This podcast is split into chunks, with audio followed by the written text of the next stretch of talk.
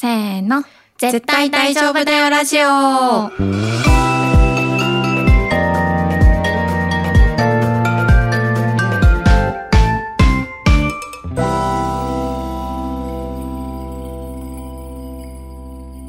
萌です。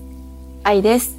このラジオではクリエイティブ業界に身を置き、日々をサバイブする女子二人が漫画アニメをはじめ自分たちを大丈夫にしてくれるものについて愛を込めて話していきます。はい。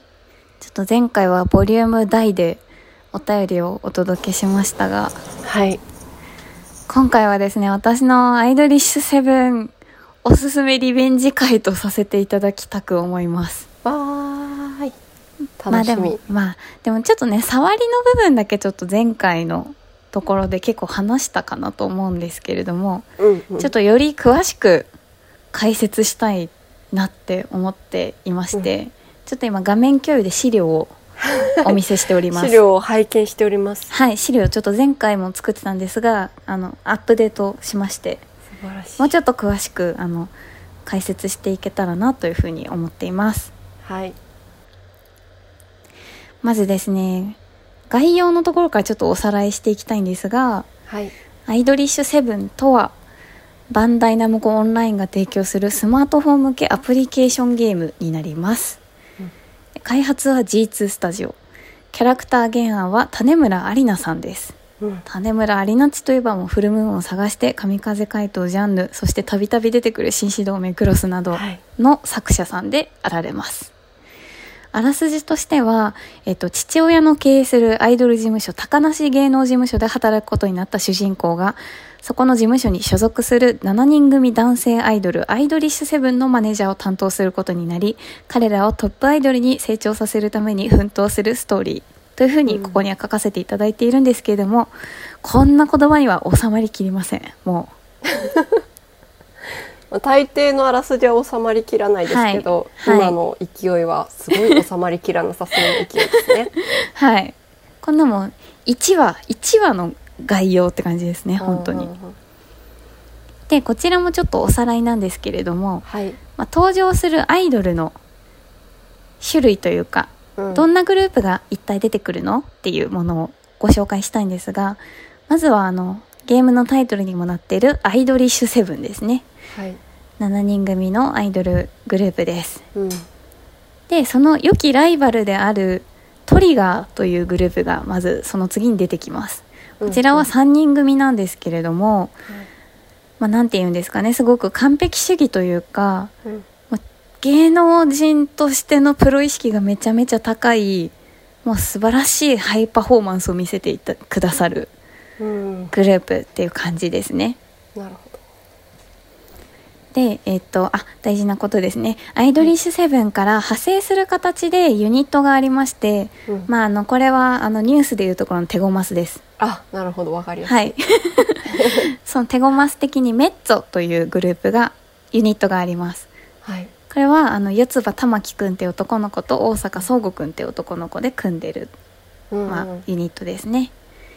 でそのアイドリッシュセブントリガーの先輩としてあの、まあ、アイドルの絶対王者的に描かれているのがこちらのイバーレという二人組ですねうん。ゆきくんとももくんですゆきくん気になる。ゆきくんねあなたね、うん。金髪の長髪好きでしょ？それだけで、しかも綺麗なお顔でうん気になる。好きだと思ううん。結構でえっ、とアイドリッシュセブンって今アプリ内ではえっ、と5部まで配信されてるんですけどはい。3部あたりからこうヒール役的に登場するのが、まあ、ズールっていうググループがいまして、まあ、この子たちがこの 4, 3グル4グループの中では一番後輩的な感じなんですけど、まあ、最初は本当になんか鳥がぶっ潰すみたいな感じのうん。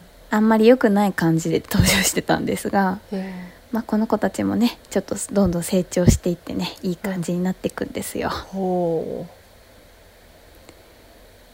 これあれにしようスライドショーにしようう。より見やすく。はいあ、見やすいです。ちょっと文字が細かいんでほんとすいませんとんでもないですはいでえっ、とアイドリッシュセブンのまず続きましてキャラクターについてちょっと簡単にご紹介したいんですがまあこれ、はい。後でちゃんと読んでほしいんですけど、はい。ちょっと言葉にすると結構長くなっちゃうので。確かになんかちゃんと太字とかになっててすごい。はい。あのーまあこれ前回のところでもちょっと軽く話したので結構割愛ししたいんですけどうん。あのアイドリッシュセブンって名前の中に1から7までが入る子たちがいて、泉伊織くんの1二階堂大和くんの2泉美月くんの3四つ葉玉樹くんの4大阪総合くんの5六柳くんの6七瀬陸くんの71から7までのキャラクターがいるんですが、もう本当にね個性的にね個性豊かなキャラクターが揃ってるんですよ。でこの泉伊織くんとあ待って待って泉伊織くんと泉美月くんはえっ、と兄弟。あですね。うん美月くんの方がお兄ちゃんです。うんでえっ、とセンターは七瀬陸くん。うんうんキャラクターボイイス小野賢章さんですね。でまあ四つ葉玉樹くんと大阪総合くんがさっき言ったようにメッツォとして組んでいてうん。二階堂大和くんは俳優としても活躍してるようなあ表現力豊かな子。六柳くんは、えっと、実はあのーまあ出自が結構特殊な感じの子ですね。ここにはちょっともうネタバレもガンガン書いてるんですけれども。あてかまあねこれはこう後で。後で判明することなんですがまあもうちょっと不可避だなでもこれちょっと。不可避なのでいろいろ話してきますね。はい。はい、まあ、ちょっと後でじっくり読んでいただきたい。これは、はでもこの設定なんかすごいあの定番ではあるけどそう。おーって燃える設定ですね。私すごい好きこのえナギなぎあナギね。そう、うん。燃える設定なのよ。はあいいです定番なんだけど。うでまあちょっとここにねまあいろいろこう私の資料内で文字文字しく書かれてるんですけど、んうん。まあ、全体的に結構言えるのがうん。みんな何かしらの家族に関する問題うんうん。だったり、自分自身の在り方へのコンプレックスのようなものを抱えながらうん。アイドルをしているっていう背景がそれぞれあります。うん。まあ、ちょっとネタバレ不可避なのでこう軽く触りだけ話すと、はい。まあ、りくくんとかはセンターで歌がめちゃめちゃ上手なんですけどうん。実はなんか喘息的な持病を持っていて、まあ、喘息って明言はされてないんですけど喘息的な持病を持っていて、うんまあ、あの体力的にちょっと不安を抱えていたりだとかもするんですよ。うん。でこれ前回も言ったので言っちゃうとあのお兄ちゃんがこのトリガーのセンターの九条天くんっていう子で、うん双子の兄弟だったりするんですね。うんうん。でも名字が違うじゃないですか。はい違いますね。九条と七瀬で。うん。実は天くんはこう家族を捨てて九条さんっていうちょっとなんか足長おじさんみたいな人についていってしまってうん。そこの養子になってアイドルになったっていう背景があったりして結構家族の関係をいろいろ抱えてるんですよみんな。ああなるほね？どうん。キラキラしてるばっかりじゃないでしょもう。うん。ちょっと気になこう内面が気になはいってきますね。そうなんです。人間関係がちょっと様々あるわけですよ。うん。私以降めっちゃ気になる一文見たんですけど。はいこの大阪総吾くん。はい。上品だが過激な一面もあり酒に酔うとやばい。そう。アイドルとして大丈夫なのか。そうちゃんはあの成人してるんですけど、うん。なんかなんかすごい普段は物腰柔らかでうん。落ち着いてて、もう常識人みたいな感じなんだけど、うん。なんかお酒を飲んで酔ってしまうと急に甘え出したりとかああはいなんか結構失礼なことをしちゃったりとか、うん。あとなんかなんだろう武器とかを手に取ると、うん。その武器をぶん回したりとか 武器？する。あの大人気キャラですそうちゃんは 本当に。私は結構そうちゃん好きなんですけど。そうなんですよ。まあちょっと後で、がはい。後でちょっとちゃんと話しますね。はい。でちょっとその他のグループ、まあ、特にリバーレとかズールについて補足させていただくんですが、うん。まあ、この2組もね本当にいろいろな問題を抱えていてほなんかリバーレはあのモモとユキの2人組なんですけど、まあ、実は、えっと、ユキはモモくんと組む前は別の人と組んでリバーレっていうアイドルをやってたんですよ。うへえでもその別の人がちょっとしたまあ事件というか事故に遭ってしまって失踪してしまってうん。でユキくんは絶望してアイドルを辞めかけたんですけど、うん。ももくんはユキさんに歌っていてほしいみたいなことでこう頼み込んでうん。期間限定でもいいから僕と組んでうん。リバーレを続けてくださいっていうのでうん。組んだっていう経緯があってこのリバーレになってるっていう。わところがあるんですよ。だからまあそれぞれまあ前の相方への執着があったりとかももくんはももくんでこう後ろめたさっていうんですかね。なんか自分が頼み込んでやってもらってるみたいなうん。気持ちとかもあったりしてこの2人の関係えー性もめっちゃ気になる。非常にいいんですよ。でそれがもう話の中でアップデートされていくわけよ。はあはあはあ。わあゆきさん。ゆきさん絶対好きだよ。うん絶対もうこのこのなんていうんですか潜在写真だけでだいぶ好きですね。はい。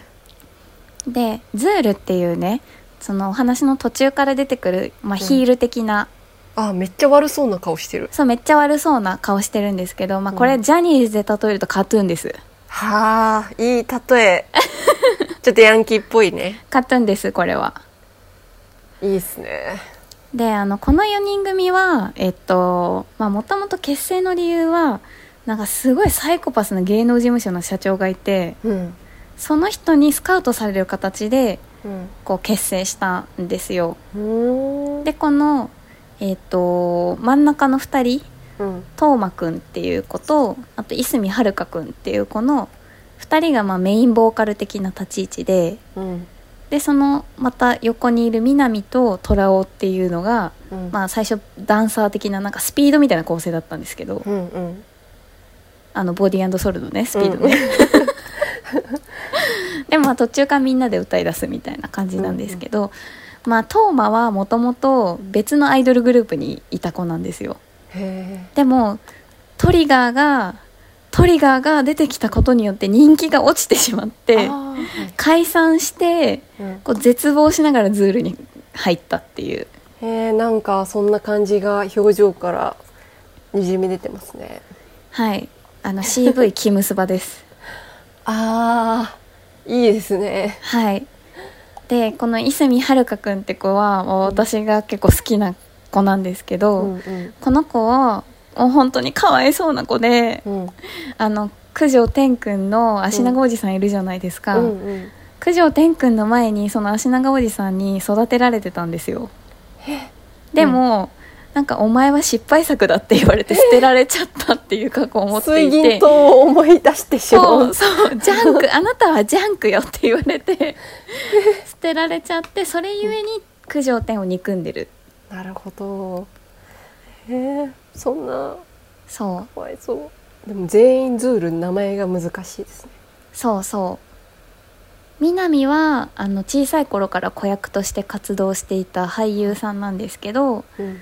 まあ、なんかちょっとその求められること人から求められることにちょっと疲弊したりだとかうん。してる子でうん。虎尾はもうボンボンの子なんですよボンボンの子なんですけどボンボンの三男だからうん。ただただ甘やかされて育ったりうん。その周りの人にもなんか金持ちの息子みたいな感じに扱われて結構人に失望してる系のはワイルドセクシーキャラです、あなるほど。まあ、ちょっとここまでね見ていただいて結構いろんなキャラがいると思うんですよ。うん個性豊かなキャラがこれだけいるんですよ。16人も。確かに。なんかもうズールだけでツイステッドワンダーランドできそうですもんね。できすできる。できちゃうのも。う できちゃうのよ。うん。すごい。いろんなそう。関係性が。そう。で一応トリガーもね説明すると、まあ、トリガーってリバーレ、まあ、絶対王者と言われるリバーレと結構こう肩を並べるレベルでうんうん。せもう全国で人気のアイドルグループで、うん。まあ、本当に天くんはじめみんなプロ意識が高くてもう完璧なパフォーマンスをお客さんに提供して、お客さんに喜んでもらうっていうことをすごく大事にしているグループだったんですけど、うん。そのズールを結成したサイコパスな芸能事務所の社長の策略にはまって事務所を辞めてフリーになって一時期めちゃめちゃ地の底に落ちるんですよ。サイコパスな社長。そうそうつくもりょうっていうんだけどその人は本当にやばいやつでへこれはもうゲームをぜひやっていただいてえはい。つくもを憎んでいただきたいんですけど。うんうん。でそれでもう本当になんかもうおテレビ業界とかからも干されたりとかうん。あのもう何千人っていうお客さんの入るようなでっかい箱でうんライブしてたのになんかもう地方の土佐回りみたいなとこからまたリスタートすることになったりとかして、なんだけどそれに絶望することなくうん。一歩一歩前に進もうとしてうん。こうちゃんと自分たちってどういう存在なのかとかうん。自分たちができることは何なのかとかをこう確かめ合いながらうん。こう強固なグループの関係を築いていくっていう素晴らしいグループなんですよね本当に。応援したい。応援したいの すごい。そうなんですよ。はあもうここまででもはあってなっちゃうんだよね。ただ説明してるだけなんだけど本当に。あでね「アイドリッシュセブン」ってまあどういう物語なんだろうって私の中で考えたんですよもう一回。あはい。で一言で表すならばうん。個性あふれるアイドルたちがうん光と闇が交差する芸能界でうん。自分自身と他者を認めていく物語だと思うんです。ほでまあ先ほどお伝えしたようにううん。こうアイドリッシュセブンに登場するアイドルたちってうん。結構な割合で自分の出自とか家族関係とか、うん。自分それを取り巻く人間関係を起因とするいろんな問題を抱えていたんですね当初。うん。でそれによってこうなんて言うんですかね自分を認められないとかうん。自分の光り輝く部分に目を向けられないとかうん。そういうことですごく苦しんでいたうん。子たちが多いんですよ。うん。例えば二階堂大和くんっていうねアイドリッシュセブンの2番目の子、はい。まあ、この子はグループのリーダーなんだけど、まあ、うん。前もちょっと言った通り、うん。もうガンガンネタバレしていくと、まあ、この子って父親がなんなんだろうもうすごい有名な俳優さんなんだけど愛人の子なのね。うんでそれによってこう最初はこう芸能界っていうもの自体に反発してたりとかその父親とか俳優業みたいなものに対して反発してたりとかでうんアイドルになったのは復讐のためだったんですよね。ヘビーですね。そうヘビーなのよ。でまあそういうのもあってなんていうかうーん。いろいろ諦めの精神が強いっていうか、うんうん。何かに必死になって頑張るみたいなことに対して恐れをすら抱いてたような子なんですよね、うん。でまあ泉美月くんって同じアイドリッシュセブンの子は、まあ、いおりくんとのお兄ちゃんなんだけどうん。いおりくんっていう子が本当に何でもできちゃうパーフェクトな子でうん。その弟へのコンプレックスはがある、とか、まあ、美月くんはそのバラエティ番組の MC とかでめちゃめちゃ活躍するんだけどあ追って、うんめっちゃしそう。めっちゃするの MC めよっちゃやってそうですね。そう。でもあのーなんだろう歌もダンスもすごく上手なわけじゃないし、うん。MC って MC だからこそこううん。批判されることとかもあって、はあ。なんか俺はグループに必要なんだろうかみたいなところでめっちゃ悩んだりするのよ、えー、必要ですよそう。知らんけど全然まだ。いや必要なのよ絶対的に、うんすごいしっかり者のいい子なんだけどそういうところで悩んだりとかもするし、あとリバーレはまあこれはももくんですけどあももくんはもうさっき言ったみたいになんかリバーレっていうグループに対してなんか俺は代替物だみたいな意識がすごく強かったり、そのユキの元相方に対する後ろめたさみたいなものがあったりとかうんうん。で結構そのユキと仲良くしてるっていう風に対外的には見せてるんだけどうん。根本的にはめっちゃ自信がないみたいなことで苦しんでたりするのね。うん。まあでもその話を追うごとにこう、アイドル業界っていいことばっかりじゃなくてやっぱり、うん。その応援してくれる人がいるその人たちに夢を届ける。でもその分求められることも多い。うんうんありのままの自分を受け入れてもらえないことも多い。うん。そのファンの声に潰されそうになったりとか、うんまあ、いろんな困難があるんですよ。うん。そのもちろんグループ内での人の関係性とかもあって。うん。でもそういう苦難をどんどん乗り越えていくことによって、まあ、それぞれグループ内でもグループ同士の垣根を越えてでもいい関係性をこうしっかり築き上げていくとともにこう自分自身のことも認められるようになっていくんですよ。うん例えば大和くんはお父さんと和解してなんか俳優業っていうものに前向きになっていってなんか自分を表現する一つの場をあ新しく見つけていったりうん。美月くんは MC で活躍してグループを盛り上げていったりとかなんかそれによってこうなんだろうな。まあもちろん根本的に変わるすぐに変わるってことではないと思うけど自分はこれでいいんだっていうふうに思えるようになっていったりとか、まあ、ももくんも根本的にはいきなり変わったわけじゃないけどそのユキとの関係性がどんどん変わっていくことによって、なんかちゃんと自分はリバーレとしてユキとやっているっていう感覚を得ていったりするわけですね。うんなるほど。はい。ちょっともう一気にバーって喋ってますけど、うん。プレゼンの時によく言うやつだ。はい一気にバーッと喋ってますけど。ちょっと足早に。はい。足早に失礼します。って感じなんですけどなるほど。どうですか？ここまでこうなんか興味をそそられた部分ありますか、でもこうまああの前回のお便り会の時にその神の目線みたいな話をうんうん。してたんですけど、結構う、うん。私の感覚的にはアイドリッシュセブンは結構誰かにこう自分を投影しやすいというかしてしまうだろうなっていう、そういう楽しみ方の予感を感じて、そうだね。どっちもできると思う、あ神目線にもなれるし、あうんうん。誰かに投影することもできるうん。し、でも私は割と母のような気持ちでうん。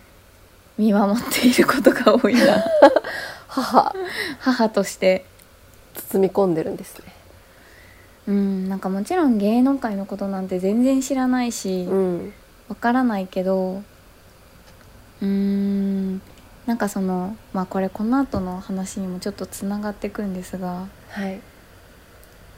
まあこう自分自身を認めていくことってうん。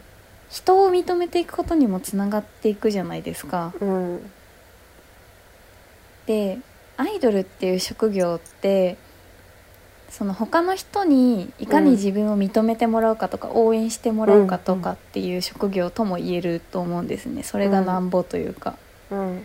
でもさっき言ったみたいにこのファンの声とかによってアイドルの心がえぐられてしまうみたいな描写もあるんですよ。いやすごいですね。うん、なんかアイドルを応援するってうん。結、構私自分の中でタブーにしてるんですけどあそうなんだ。あの実実在する人物をうん、こうそのなんていうんですかね崇拝するみたいなことをうん、禁じてるんですよ、自分の中で。なんかそれがそういうまあ一人の小さな声かもしれないし小さな何か願いかもしれないけどうん、それがその人にとって良くないことになるのが怖すぎて。そう。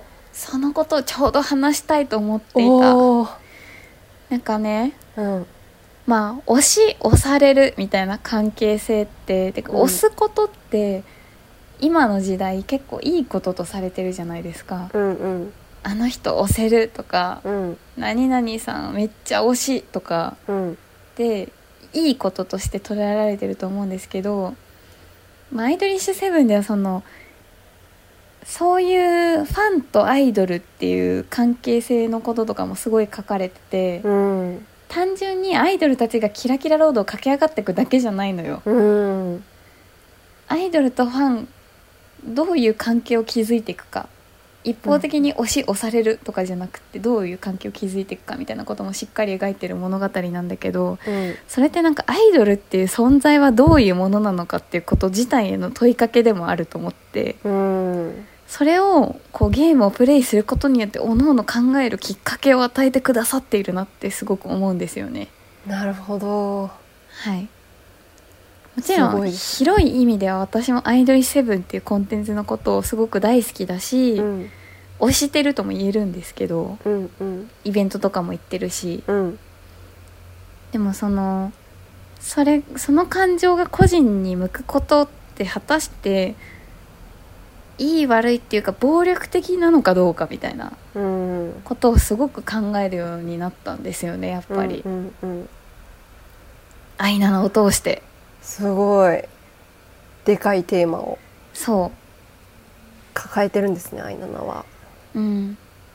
え愛ちゃんはそのタブーにし始めたのはいつなの？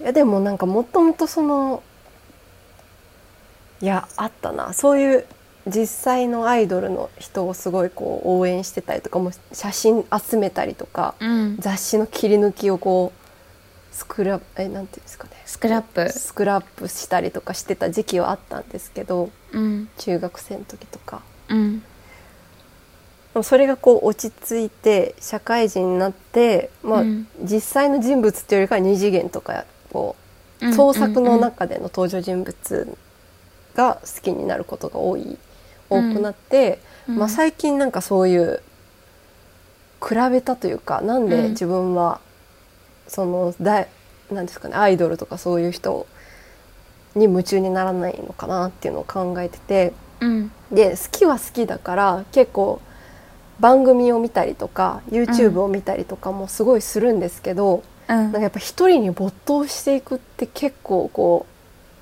バランス保つの難しいなというかうんうん。なんか何をつぶやくかも結構難しい。そのいや難しいよね。この人のこういうのが最近だとあの VTuber の方があの、はいはい、まあ、はい、2時3時の誰々さんがこう引退っていうのかな？なんかちょっとあんまり詳しくないから言葉がわかんないんですけど、あーうんうんなんかこういう発言でうん。発言がちょっとこう受け入れられなくてうん。やめますみたいな話とかをこう聞いたりとかうん。していると、なんかすごいわかるというかうん。発してる人にとってはいいことでも本人にとってはいい人もいれば悪い人もいる。あの、うん。いいように受け取る人もいれば、うん。なんかちょっと嫌だなって思う人もいる。うん。でそれをなんだろうアイドルっていう職業柄嫌ですって言えない人もたくさんいると思うと、うん。本当にいいのか悪いのかが分かんなくて。うんなんかちょっと怖いなんかこうす夢中になるのが怖いなっていうふうにに思っっているんだなってことに気づいて、うん。まあ、二次元だったら何してもいいってわけじゃないんですけどその分まあ実際にまあ作者の方はいるし作者の方がいろいろ思うことは絶対あると思うからうん。その線引きだったりとかその界隈で守られてるルールとかはちゃんと守らないといけないなと思うんですけど、うん。もう少しこう実際の人物をに夢中になるよりかはちょっと安全な感じがしている、そうね。これも危険なのかもしれないんですけど感じがしているそうね自分がいる。うん。からうん、なんかまあなんかいろいろ理由つけたけど二次元の方が夢中になりやすいっていうのは確かにあると思うんですけど、うんうんうんううん。んなんか一人の人にこう没頭してしまうと怖いなっていう感覚がずっとありますね、結構没頭、うん、昔はしちゃうタイプだったんですけど。うん。いやすごい言ってることはわかる。うん。なんかそのまあアイナナの世界の中でもうん。実際にそのファンの声うん。によって傷つくシーンがめっちゃ出てくるのよ。うんでもそれって普段私たちには見えないところじゃん。うんうん。その私たちは一方的にそのアイドルたちが表現してくれることを享受してうん。それに対して「ありがとうございます」とか言ったりだとかうん。えもっとこうしてほしいとかもナチュラルに気軽に言えてしまったりするけれども、なんかやっぱそれによって苦しんでいる姿とかうんうん、まあ、全員に好かれるって難しいうんっていうこととか、これをしたらここのファンは喜ぶけどここのファンからは否定されるとかそういうことのなんか難しさみたいなものもすごいしっかり描いてる作品だなって思うんですよね「うん。アイナナは。なるほど。そこがいいのよ。確かになんか自分の中では怖いからやってないけど実際にその応援している人の姿とか言葉とかうん。見る中ですごくこういい文化だなって思う側面もあるからうん。それが悪いことだとは全然思わないんですけどうん。こうなんかこうアイナナとかそういうものでちょっとこう知るだけでも見方が変わったりとかしそうだなと思って。そうだね。うんそうなのよね、まあもう本当にリアルなお話だなと思って、うんアイドリッシュセブンって同じ家で暮らしてるんだけどメンバーが、なんかそれって私あんまり詳しくなかったんですけどうんはい。こう k p o p とかのアイドルも一緒に暮らしてたりうんすることが結構あるというか、うん。ほぼほぼみんな100%一緒に暮らしてでグループが有名になっていって育っていった時にこう、うん。かそれぞれ一人暮らしを始めるみたいなうんこととかもあったりするんですよ。うんうんなんかそういう意味で言うと k p o p 好きな人とかはすごい相性いいと思います。なるほどはい。もうドキュメンタリー番組見てるみたいな感覚に結構近いと思う。すごいですねうん。そうなのよ。そうなのれは気よ。になるもう泣いちゃうから、ほんと。えなんかうん。入りゲームばゲーム入りがいいかアニメ入りがいいかとかおすすめありあそうですね。とりあえず、あの、アニメ好きな人は、アニメから入ってもらってもいいかなと思います。なるほどなんかやっぱゲームって、最初なんかめちゃめちゃ説明されるじゃん、ほんと。うんそれがね、苦手な人いると思うし、私も結構そっちの方で、うん。私もアニメから入ったかな。とりあえず。友達におすすめされてアニメ見てみようって言って、アニメ入から入ってゲームもやり始めたっていう感じなので、うんうん。まずアニメが今1期2期と3期の第1クールまでは配信で見れると思うので、うんうんうん。ちょっと見ていただけたらなっていうふうに思いますしはい、ゲームも自分でプレイするんじゃなくってうん、実況をやってるんです今。ああなるほど。2時3時のうん。宇月こうさんっていう方がいらっしゃるんですよ VTuber で。うん宇月こうさんが8月ぐらいからかな、うん。アイナナの実況を始めてくれて、うんへえまあ、それによってなんかもう新規ファンというか新規プレイヤーみたいなのめちゃめちゃ増えてるんだけど、すごいな影響力2時3時そうすごい。とりあえずなんか自分でプレイするのがちょっとなっていう人は、うん。あのぜひ宇月こうさんのアイナナ実況を見ていただけたらいいかもしれません。なるほうん。宇月さんなりにこう解説とかどうん。コメントとかもしてて、まあ、そこに対して共感もしやすいと思うしうんうんうんいいのではないでしょうかと思っています。ありがとうございますはい。でもしそこで何かちょっと引っかかるところがあったら、うん。まあちょっと楽曲もぜひあめちゃめちゃたくさんあるのあ、で、うん。聴いてみていただけたらなって思います。で楽曲はそのキャラクターを知れば知るほどこうスルメのようにうまみが出てくるというかうん。いいって思えるようになってくるはず。キャラに沿った曲なんですそう歌詞を読み解いたりとか、まあ、曲もね結構やっぱうん私は割と好きなので、まあ、ちょっと曲聴いてみてあいい曲だなって思うやつがあったら嬉しいなって思いますね、うんうんうん。私あの前愛ちゃんとさカラオケ行ってさうん。うん「アイドリッシュセブン」を歌ったらさあ普通に楽曲いいですねって言ってくれてすごい嬉しかっ めっちゃ上から目線ななんかコメントしちゃってますね。すいません。本当にかっこいい。いい曲いい曲とか言ってくれてすごい嬉しかった記憶があるんだようんね、かっこよかったです。うん、そうなのいいいプレゼン。いやもうほんと喋りすぎちゃってほんとごめんなさいいやいやいや、そう聞き足りないぐらい、もっと聞きたいぐらいです。そうね。ま私のおすすめまあいや宇崎こうさんのやついいと思うので、うんうん。かなり。あなんか戻らなくなっちゃった。いやーでもアニアニメを見たい。途中まで見てるんですよね。あそうなの？そう。ちょっとゆきさんが気になりすぎるのでまず。ゆきはちょっとそそこから入って。ねいいんだよねゆきももやっぱいいんだよね。へえ楽しみだな。うん。私この間アイドリッシュセブンの7周年イベントも行ってきたんですよ、うんうんうん。でそれは、えっと、2日間あって代々木体育館でやってたんだけど、うん。1日目に行ってきて、うん。友達がチケット当ててくれて。うんうん。もうめっちゃ良かった。本当に。え。アイドリッシュセブンのライブってうん誰が歌う？え、まあ、声優さんが歌う声優さんが歌う。声優さんが出てくるんですか？声優さんが出てきます。あへえ。たまんないですね。その7周年のイベントはなんかうんライブっていうか感謝祭みたいな感じだったから、あんま歌ってなかったんだけどほど。そうなんかくゲームとかしてたんだけどへもう超楽しかったし、えうん。でちょちょっと歌ってるっていうかなんか最初のねうん。イベントの最初にうん。なんかその舞台上にでかいスクリーンがあってもうフルフルの、うんうん。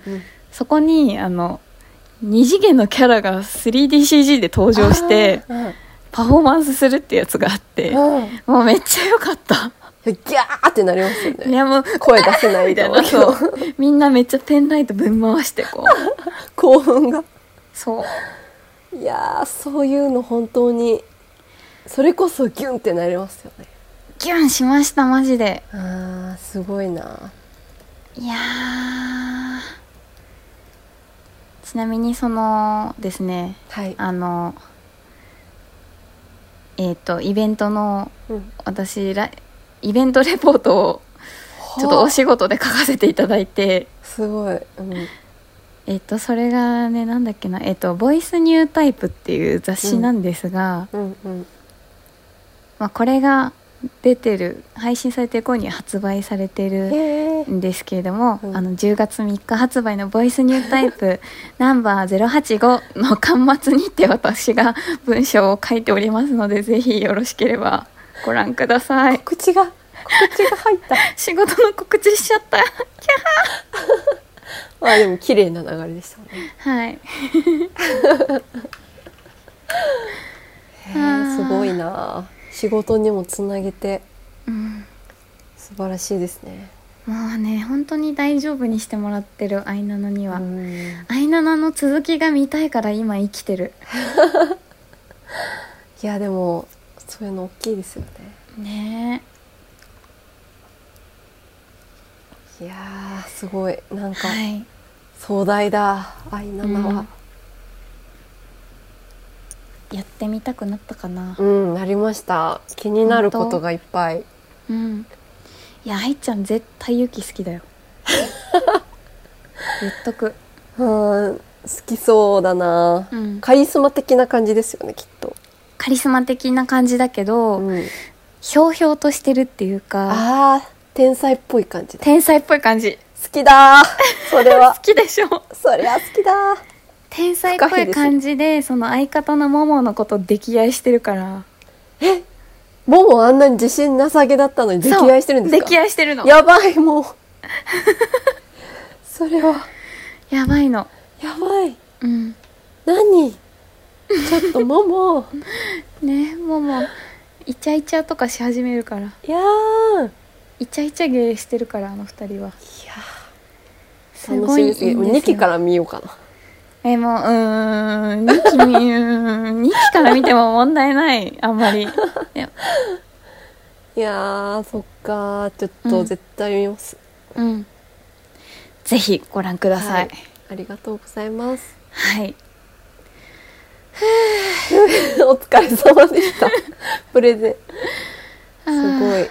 ありがとうございました。はい。ちょっとさっきの資料あのちゃんと読みたいんで送あってください送ります送ります、はい送りますはーいえーと絶対大丈夫だよラジオでは皆様からの感想やリクエストなどのお便りを募集しています。お便りは各エピソードの概要欄にある Google フォームよりお願いします。お便りを寄せてくださった方には番組オリジナルステッカーセットをプレゼントしています。